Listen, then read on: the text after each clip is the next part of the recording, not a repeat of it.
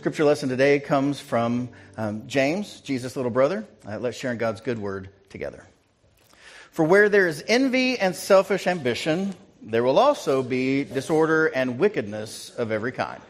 But the wisdom from above is first pure, then peaceable, gentle, willing to yield, full of mercy and good fruits, without a trace of partiality or hypocrisy.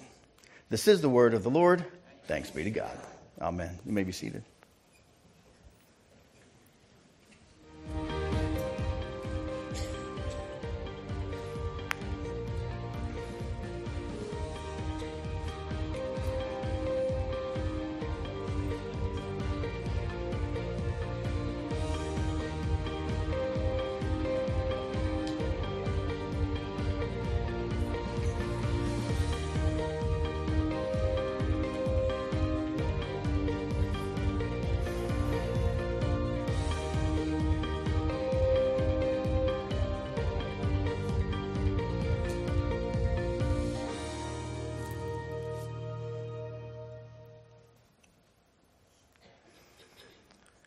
I love my country.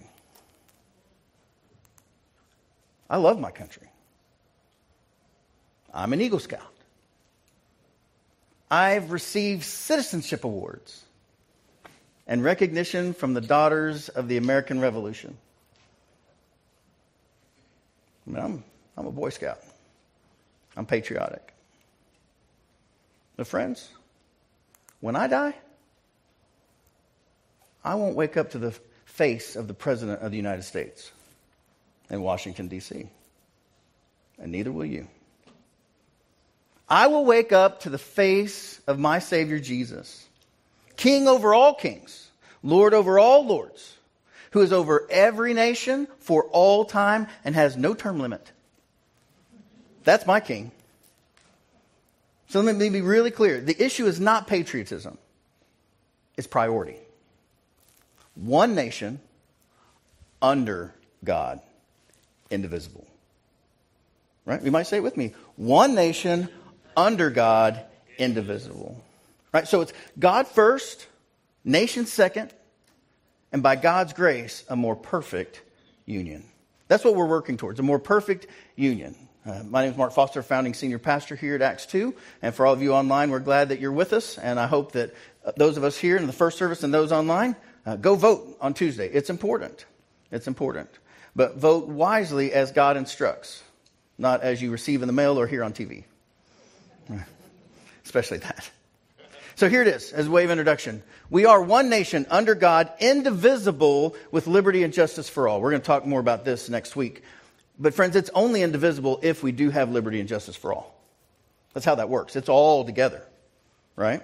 It's not one nation under God, indivisible, with liberty and justice for some. This is what holds us together. So last week we talked about the number one enemy of the church. Anybody remember what it is? Division. Absolutely. I would also say the number one enemy of the nation is division. The number one enemy of the church and nation is, say it with me, division. Division. Now, you may have heard this next line uh, in political stump speeches or in history class. But did you know that these are the very words of Jesus? In the Gospel of Matthew, it says, Jesus knew their thoughts and said to them, Every kingdom divided against itself will be what? Ruined. We need to pay attention to that. And every city or household divided against itself will not stand. Right? And Jesus was very clear about this. The number one most important thing to Jesus was unity. Now, some of my uh, friends from other traditions they're like, well, what about salvation? Friends, unity is a part of salvation. Salvation is a part of unity. If God came to save the world and not just some, then you have to have unity or not everybody's in. Does it make sense? That salvation and unity, that's all wrapped up together. So the most important thing to Jesus is not only your salvation, but the salvation of all creation, of all the world, Mark 16. Right? So, Michael Andrus, our director of discipleship, if you haven't yet downloaded our app and read the reading and reflections each day, they're there for you Monday through Friday. I start uh, every morning with those, and Michael writes uh, four out of five of those now. Dr. Gurrell writes one of them, and they are great. This week, this line really struck me. Uh, Michael wrote, If we are for Christ above all else, we are then also for everybody else. Amen? Now, let's read that together. If we are for Christ above all else, we are then also for everybody else. That's right. That's right. And, and we need to just own it, friends. We are a politically diverse church. Did you know that we have Democrats in here? Did you know that we have some Republicans in here? Do you know that we have some libertarians in here? I know what you're thinking. What's a libertarian? We have independents in here, right?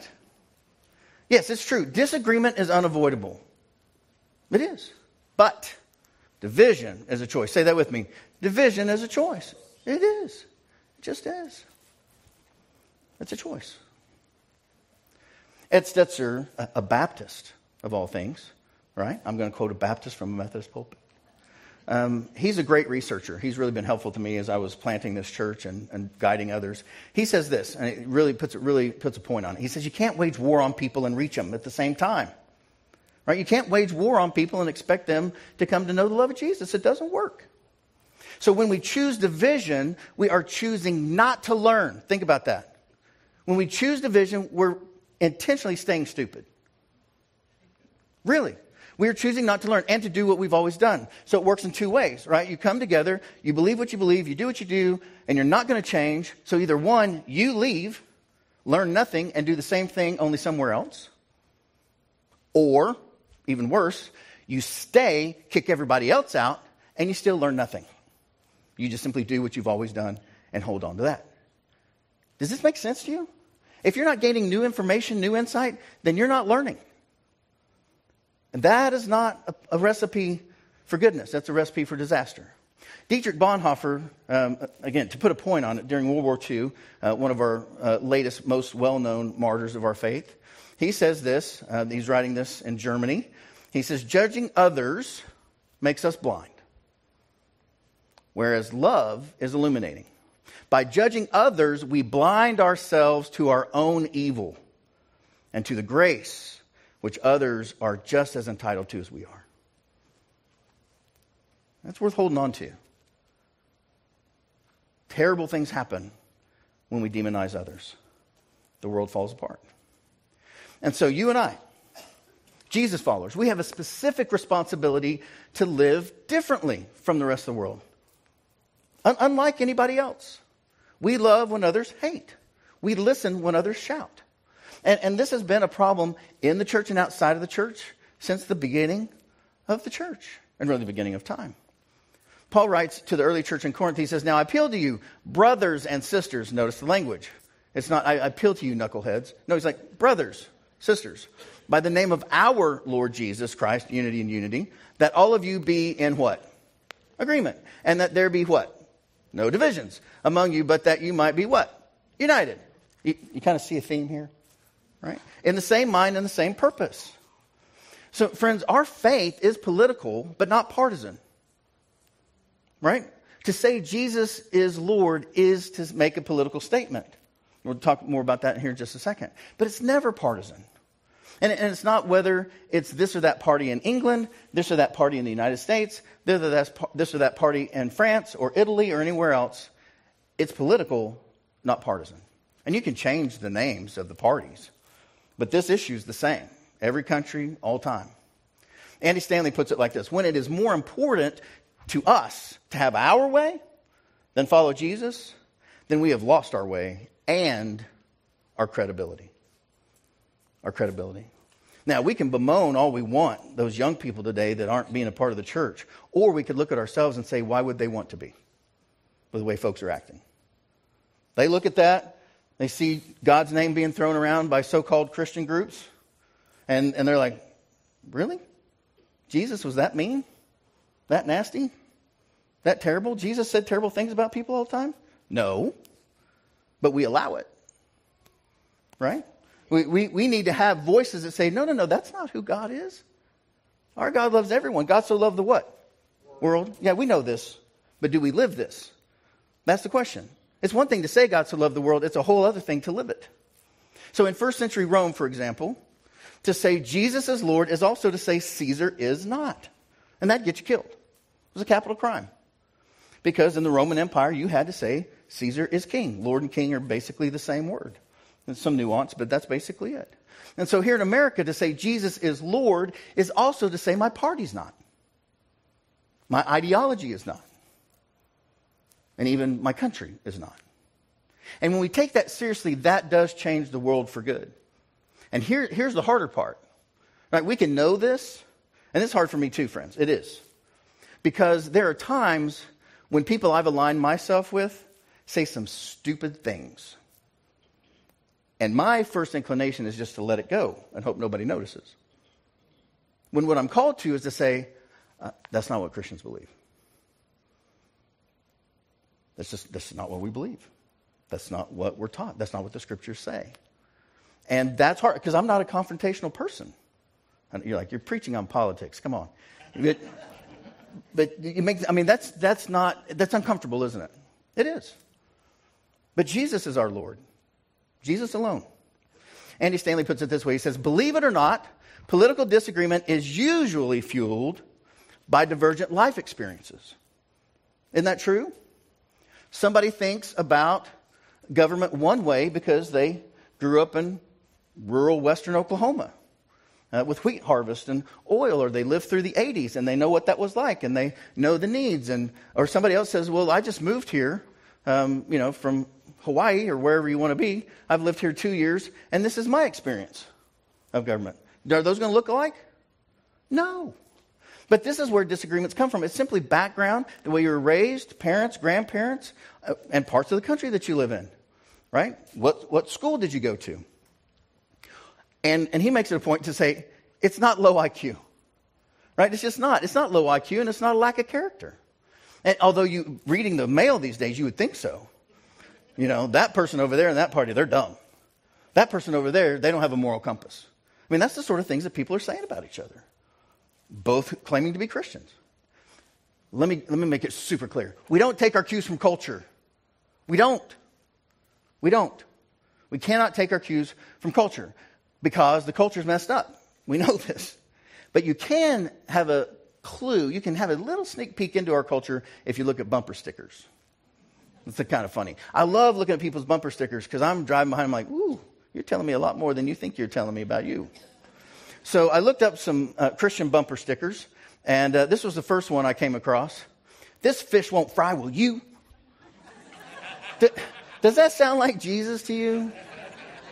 But people are out there, you know, trashing our faith as if God's out to get you. Now, this next one I actually do think it, it actually might be true. Honk if you love Jesus, text if you want to see him. Now, that, that probably is true. That, pro- that probably is true. Um, and then this next one, I don't even know what to do with this. What is that?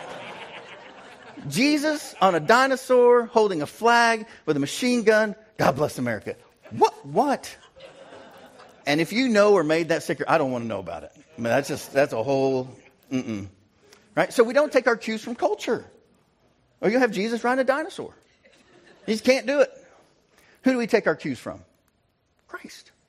Right? Isn't that what Christians y'all work with language, right? Christians follow Christ, little Christ, right? Not culture. And so, because we follow Christ, we follow the example of Christ, we follow the words of Christ, we don't ever demand our religious rights. You don't ever see Jesus doing that. You never see him jumping up and down, saying, Listen to me, listen to me, listen to me. I said this and you're doing that. Like, come on. You're not treating me fairly. You can't put me on a cross. I'm God's son. Which he could have said, but he didn't. And if he didn't, right? If he didn't, what do we do? We, well, we do what Jesus did. We serve. We serve others, not just ourselves. We serve others because Jesus served others. The last night of his life, right? Washing feet, serving a meal, all throughout his life. In Matthew 20, um, there's an interesting story about who Jesus is, how he acts in his everyday life, in, in the hardest of situations. He, it's basically political season. uh, where he is. Jericho's a really rough town. The, the road between Jericho and Jerusalem's a really scary place. It would either get you killed or robbed, maimed. I mean, it was just bad. Everybody knew about the Jericho road. And so this is the story that's told about Jesus on this road. As they were leaving Jericho, a large crowd followed Jesus. There were two blind men sitting by the roadside, and when they heard that Jesus was passing by, they shouted, Lord, have mercy on us, son of David. Absolutely political, right? David was the king. This is a political term about the Savior coming into the world. Super political. King, son of David, also a king. The crowd sternly ordered them to be quiet. I guess so, because they're in a Roman province. But they shouted even more loudly Have mercy on us, Lord, son of David. Political, political, political. Jesus stood still and called them, saying, What's, he, what's Jesus say? Read with me. What do you want me to do for you? That's Jesus' question. What do you want me to do for you? Not just here, lots of places in the scriptures. And they said to him, Lord, let our eyes be opened. And Jesus, moved with compassion, not hatred, not strategy, compassion, Jesus touched their eyes, and immediately they regained their sight and followed him. So, if the question that Jesus asks is, How may I help you? Our question is what? How may I help you? What do you want me to do for you? And that's the question we ask here on this corner. We say to the world, we say to Heartland, What do you need? And they said, We need a food pantry. So we created a food pantry. We say to Frontier, What, what do you need at Frontier Elementary? And they tell us, and we get that. And sometimes it's simply encouragement of the teachers. Because it's been a, have you heard it's been kind of a rough couple years in public education? So we try to support where we can. And why do we do this? Because we're Jesus people. We're not culture people. We're Jesus people. And we do what Jesus says. Period. Dot. That's it. Only Him. No one else. Only what Jesus says. And we learn that, of course, not just by what I say, but what we understand together as church. And it helps really when, when it's something the church has always said for hundreds and thousands of years, tens of thousands of years. Right? Church and our ancestry. So here's the problem, though. There is this universal temptation right? We are tempted to divide over orthodoxy rather than unite in orthopraxis. Now, like those are big seminary words. Yes. So here, here's the thing ortho, right? That's like orthodontist. Orthodontists do what? They put your teeth what? Straight, right. Right? Orthodontist, make your teeth straight. Orthodoxy makes your belief straight. Ortho belief, right? The doxology. Some of you used to sing the doxology or still do, right? Right, right belief. And people divide and divide and divide about that. There was one church, by the way, till 1054. That splits until 1517. Now there's 36,000 of us. Different denomination stripes, names. So that's not working. But what we can do is unite in orthopraxis, right practice. Did you know that you can help someone with someone else that doesn't believe exactly like you do? You can. That's what we're made for. Yet, it has become more difficult because last Wednesday, this poll came out from uh, PBS NewsHour. That's pretty divided, I would say. Wouldn't you? Now, here's the thing it's okay to vote differently. What's not okay is to demonize the other side and say that you have to vote my way or our country's going to fall apart right? Or worse yet, you have to vote this way or the church is going to fall apart. Well, friends, if your faith rests on an election in one country at one time, you've got no faith. Seriously. What we're part of, every nation, every tribe, all time, for all eternity. One election does not have much to do with our faith. I mean, let's get really clear on this. We're about something much bigger, much stronger, much more important than any given election in any country at any time. That's not to say they're not important, but it's, it's not that you can't ever say the church is resting on this one vote. No. Our, our church rests on Jesus. Amen? Him alone. So, John Wesley, our founder of Methodism, which he never meant for us to be a church, but here we are. Um, he really expected us to be a group within the Anglican Church, uh, Church of England. He says this, we, or said this, we should be rigorous in judging ourselves right? Each and every night before we go to bed, you know, Lord, where was I, where you wanted me to be? Where was I not? And help me do better tomorrow. And gracious in judging others. Giving them the shadow of, you know, the doubt. Like, what? Okay. Well, I'm sure they had something going on. You know what I find though? You know why Wesley had to write this? Because normal people, right, our normal temptation is to be rigorous in judging others and giving ourselves a pass. Because we understood we had a hard day. And then we judge somebody else for doing the same thing we did five minutes before. Haven't you ever been driving and been so mad at like this person that didn't use their blinker? Oh my gosh, particularly the right lane. Come on, people. Use your blinker. And then your spouse or your kids go, you, are not using your blinker. You're like, ah. That's how it is. That's our natural temptation.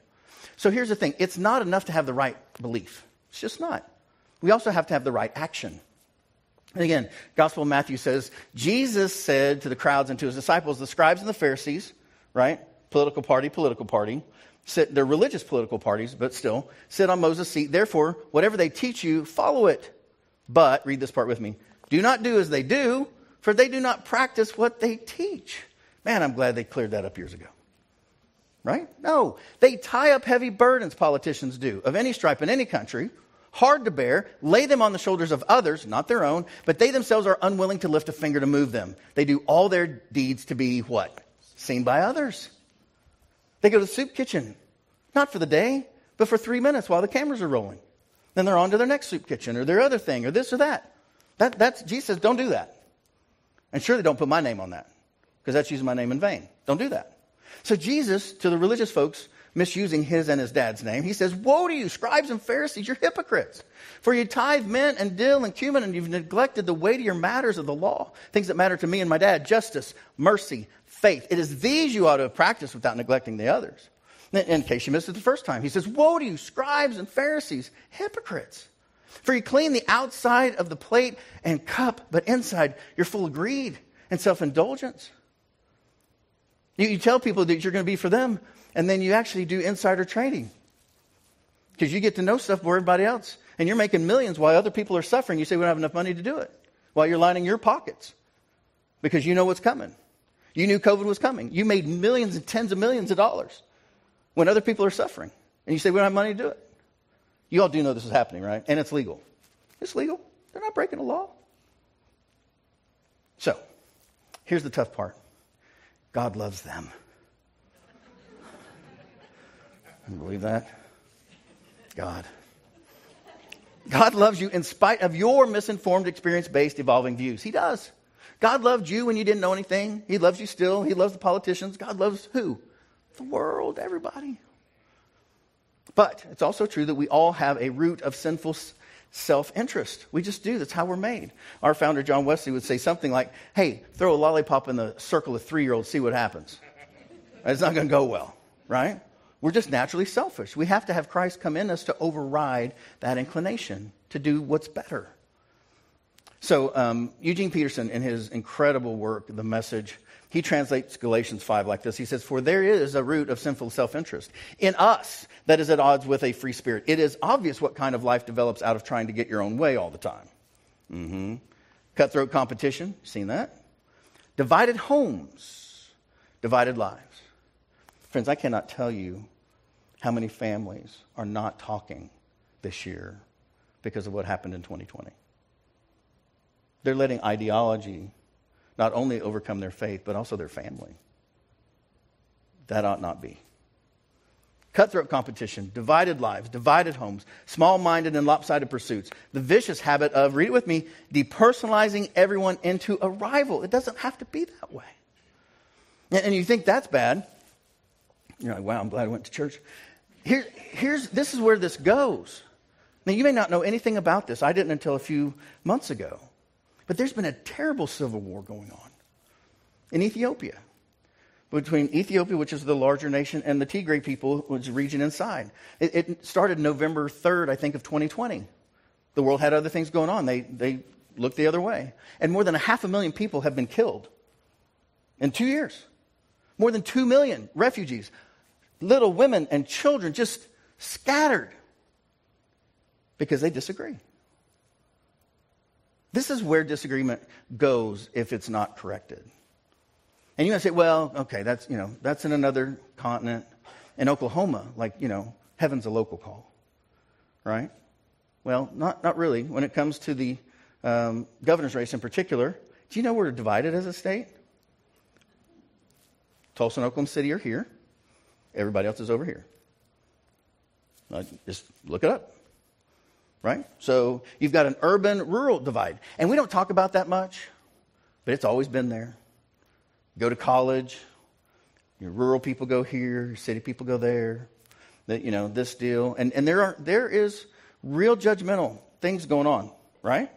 Oh, those city people, they don't have a moral compass. Oh, those rural people, they need to read a book. I mean, not good stuff.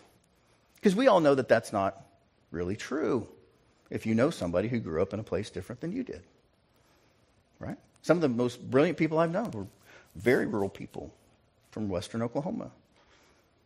Right? And some of the kindest, most gentle, magnanimous people I've ever met from right here in Edmond. Mean, you just got to actually talk to people. Have to listen. Right? So that's what James says. He says you must be quick to listen. Listen, people. Listen, listen, listen. Be quick to listen, slow to speak, slow to anger, for your anger does not produce God's righteousness. And people say, well, what about righteous anger? And, and one of my mentors, Dallas Willard, he would say, here's the thing. If there is such a thing as righteous anger, I've never seen it. Because all anger thinks itself righteous at the time. Doesn't it? Sure does. So the universal temptation, friends, is to believe and act as if we're better. And they, whoever they are, are less. This is not true. Matthew 18. For this reason, the kingdom of heaven may be compared to a king. This is Jesus talking, our king, who wished to settle accounts with his slaves. When he began the reckoning, one who owed him 10,000 talents, more money than you could ever repay in your lifetime, that's all you need to know about that, was brought to him, and as he could not pay, his Lord ordered him to be sold together with his wife and children, possessions, because slavery in that day was about poverty, not about ethnicity. Anybody could become a slave. All you had to do was have a, a, bit, a run of bad luck. And if you couldn't pay your debts, you were a slave. That's how it worked.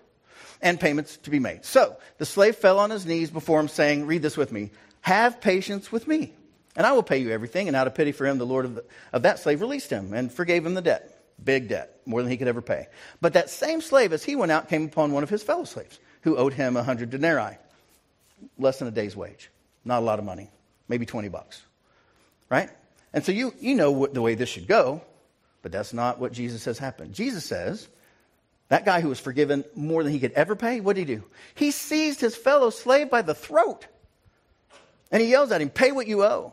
Then his fellow slave fell down and pleaded with him, read it with me, Have patience with me. Sound familiar? The exact line that had been used with him. And I will pay you. But he refused. Then he went and threw him into prison until he would pay the debt. And when his fellow slaves saw what had happened, they were greatly distressed because it was wrong. It wasn't just. There was nothing right about it. You know what they did? They told on him. That's what they did. Jesus says they went and they reported to their Lord all that had happened. Then his Lord summoned him and said to him, You wicked slave, I forgave you all that debt because you pleaded with me? Should you not have had mercy on your fellow slave as I had mercy on you?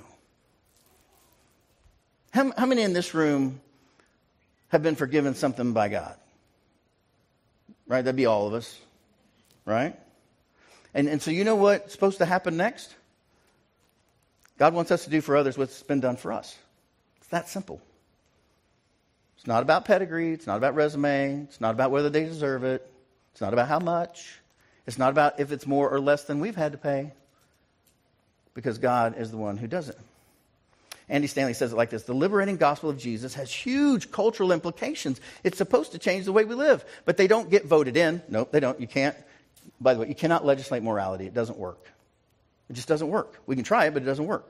Because you can't vote it in. They get raised up and lived out by the people who are followers of Jesus. That's how stuff gets done.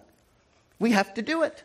Not just think about it and not just vote about it. Right? So Paul actually lays out a vision for this equality, this radical new concept that Rome had no idea what to do with. And that is that all of us are children of God. All. All. Every race, every country, every time. And so in Galatians it says this, but, but now faith has come. We are no longer subject to a disciplinarian. For in Christ Jesus you are, read it with me, all children of God through faith. There's no longer Jew or Greek, Jew or Gentile. Well, that, that's going to take them more than 20 years to get at. There's no longer slave or free. And you can almost hear people like, sure, there are. We see it every day. There's people who own people, and there are people who are owned by people. And, and by the way, in that day, they thought, well, because that's how God wanted it. It's how God made it. And that was used around here for a long time in our country. And by the way, there's no longer male or female. You believe that? And you're all one in Christ Jesus. That's the way it's supposed to be. That's what heaven looks like. So N.T. Wright says it like this When Christ came, there was this whole new world order right? There's no longer Jew or Gentile. And so N.T. Wright says it like this He says, For Paul, it is a matter of belonging to a particular community, a baptized community, the new royal family, the Messiah's people, Jesus people that we've been talking about. And this family's entered in through baptism. Paul knew that some people were slaves and others free. He knew that. But the point is, right, the point is that all of these are irrelevant for your status in the family. It doesn't matter. The family of Messiah, there aren't two families, not two circles, one. One more privileged than the other. No, there's only one. One circle, one family, one church, one faith, one Lord, one baptism. Right? In Acts 15, we actually see this. The church has fought for more than 20 years now, from Jesus' resurrection until the Council of Jerusalem. And, and 20 years after the resurrection, the gap between Jew and Gentile, whew, it remains so huge culturally, politically, morally. The, the, the, really hard part was Jews were like, we're not going to deal with those immoral people. We can't let them in the church and have the church survive. It just won't happen. But the church had to decide what to do. And so in Acts 15, the scripture says this After there had been much debate, yep, absolutely, Peter stood up and said to them, My brothers, you know that in the early days God made a choice among you that I should be the one through whom the Gentiles, not Jews, would hear the message of the good news and become believers. And God, who knows the human heart, right? We don't, God does testified to them by giving them the Holy Spirit, just as he did to us. No difference. God's in both places. And in cleansing their hearts by faith, he has made, say with me, no distinction. No distinction between them and us. So, yes, there's no longer slave or free in Jesus' people. Now, does this work perfectly? No, of course not. It took our country another 1,800 plus years before we got that right with the 13th Amendment. We continued that argument for more than a thousand years, almost 2,000 years.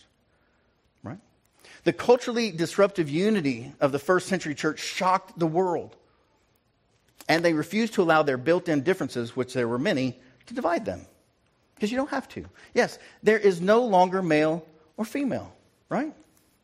That was a radical message of dignity. In, in Jesus' day, women did not have a lot of rights, particularly Jewish women. I'm told that the Roman women had some right? And so the women flocked to the church. Still true today. Every church I've ever been a part of, there were more women than men. Every time. And part of it is because church is the one place where it's supposed to be equal. So says Galatians, right? So Paul says, all of us, every church, all of you are one in Christ Jesus. All of us, for real.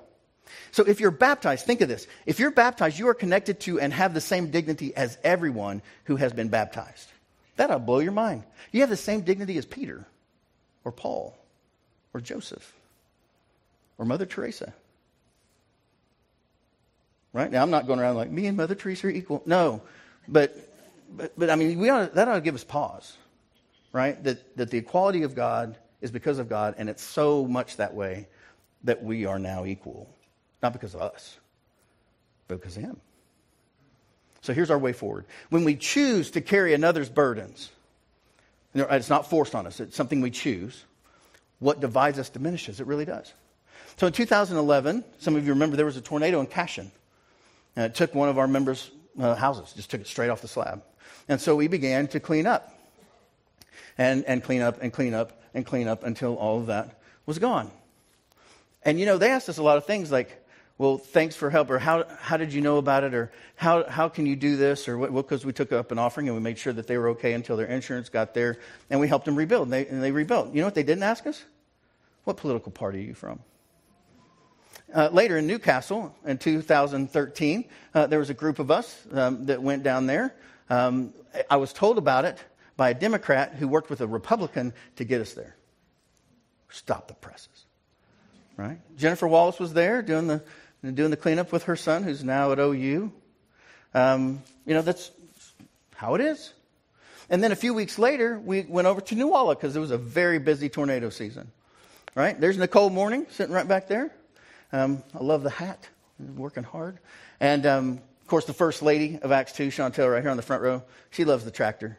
She knows the deal. She's, she's doing that. And then, um, Carolyn, you're going to see yourself here. I mean, people who are still part of our church today Tim Haddocken, Carolyn Smith, Kathy Wallace, Adam and Nicole Morning. We're, we're working at New Walla. Why? Because we're Jesus people. Not because we're Democrats or Republicans. In that photo, there are Democrats and Republicans and independents, right? When we go to the food bank, you know what they ask us? Not whether you're Republican or Democrat. They don't ask party. When, when Brandon and I went to Tijuana and, and helped save young men and women from sex trafficking and drug trafficking, you know, and, and everything in this little casa, um, their entire belongings fit in one bag. And those kids, you think they asked us what political party we're from? No. They're just glad to be alive. So so, friends, you, you see this. The church says, bear one another's burdens. Period. Dot. And in this way, you fulfill the law of Christ. You're doing what Jesus wants you to do when you do that. Carrying one another's burdens requires us to move forwards and toward one another because you can't know somebody's burden if you don't know them. To say, How can I help you? requires you to be close enough to listen to the response. And you actually get to know them. You get to know one another. And when you get to know one another, you actually fear less and understand more which division never allows.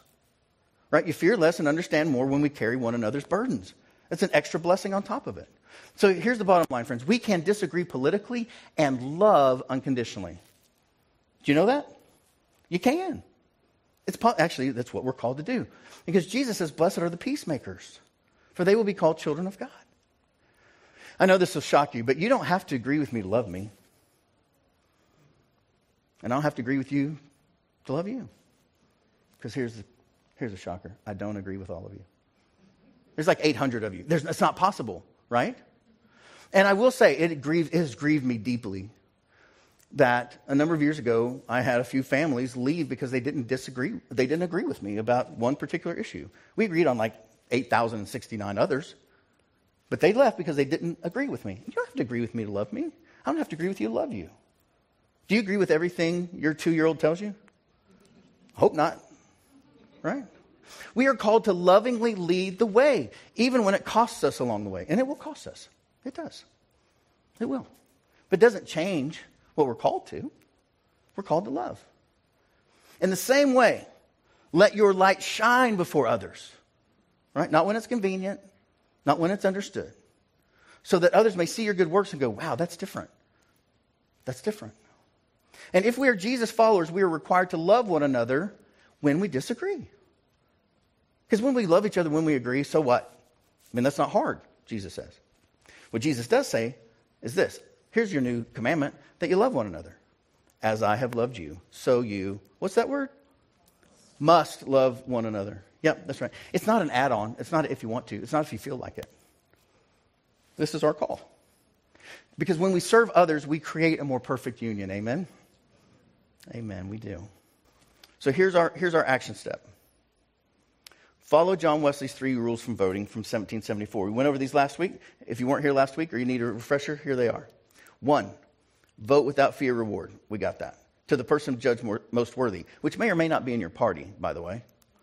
To speak no evil of the person they voted against. Not before, not during, not after. And thirdly, take care that your spirit is not sharpened against those that voted on the other side. When you get to Thanksgiving and somebody says, oh, Did you know they voted that way? Keep it together. Keep it together.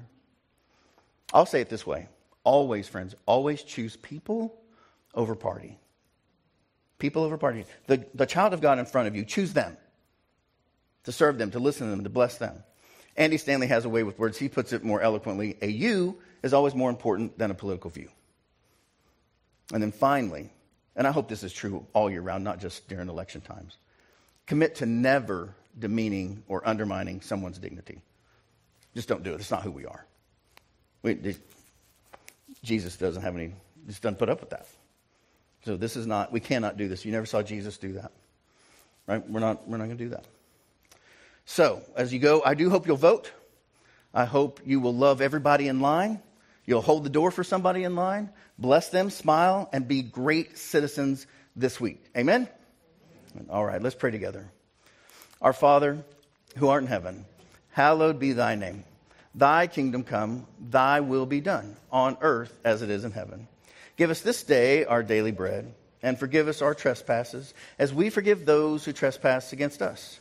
And lead us not into temptation, but deliver us from evil. For thine is the kingdom, and the power, and the glory forever. Amen.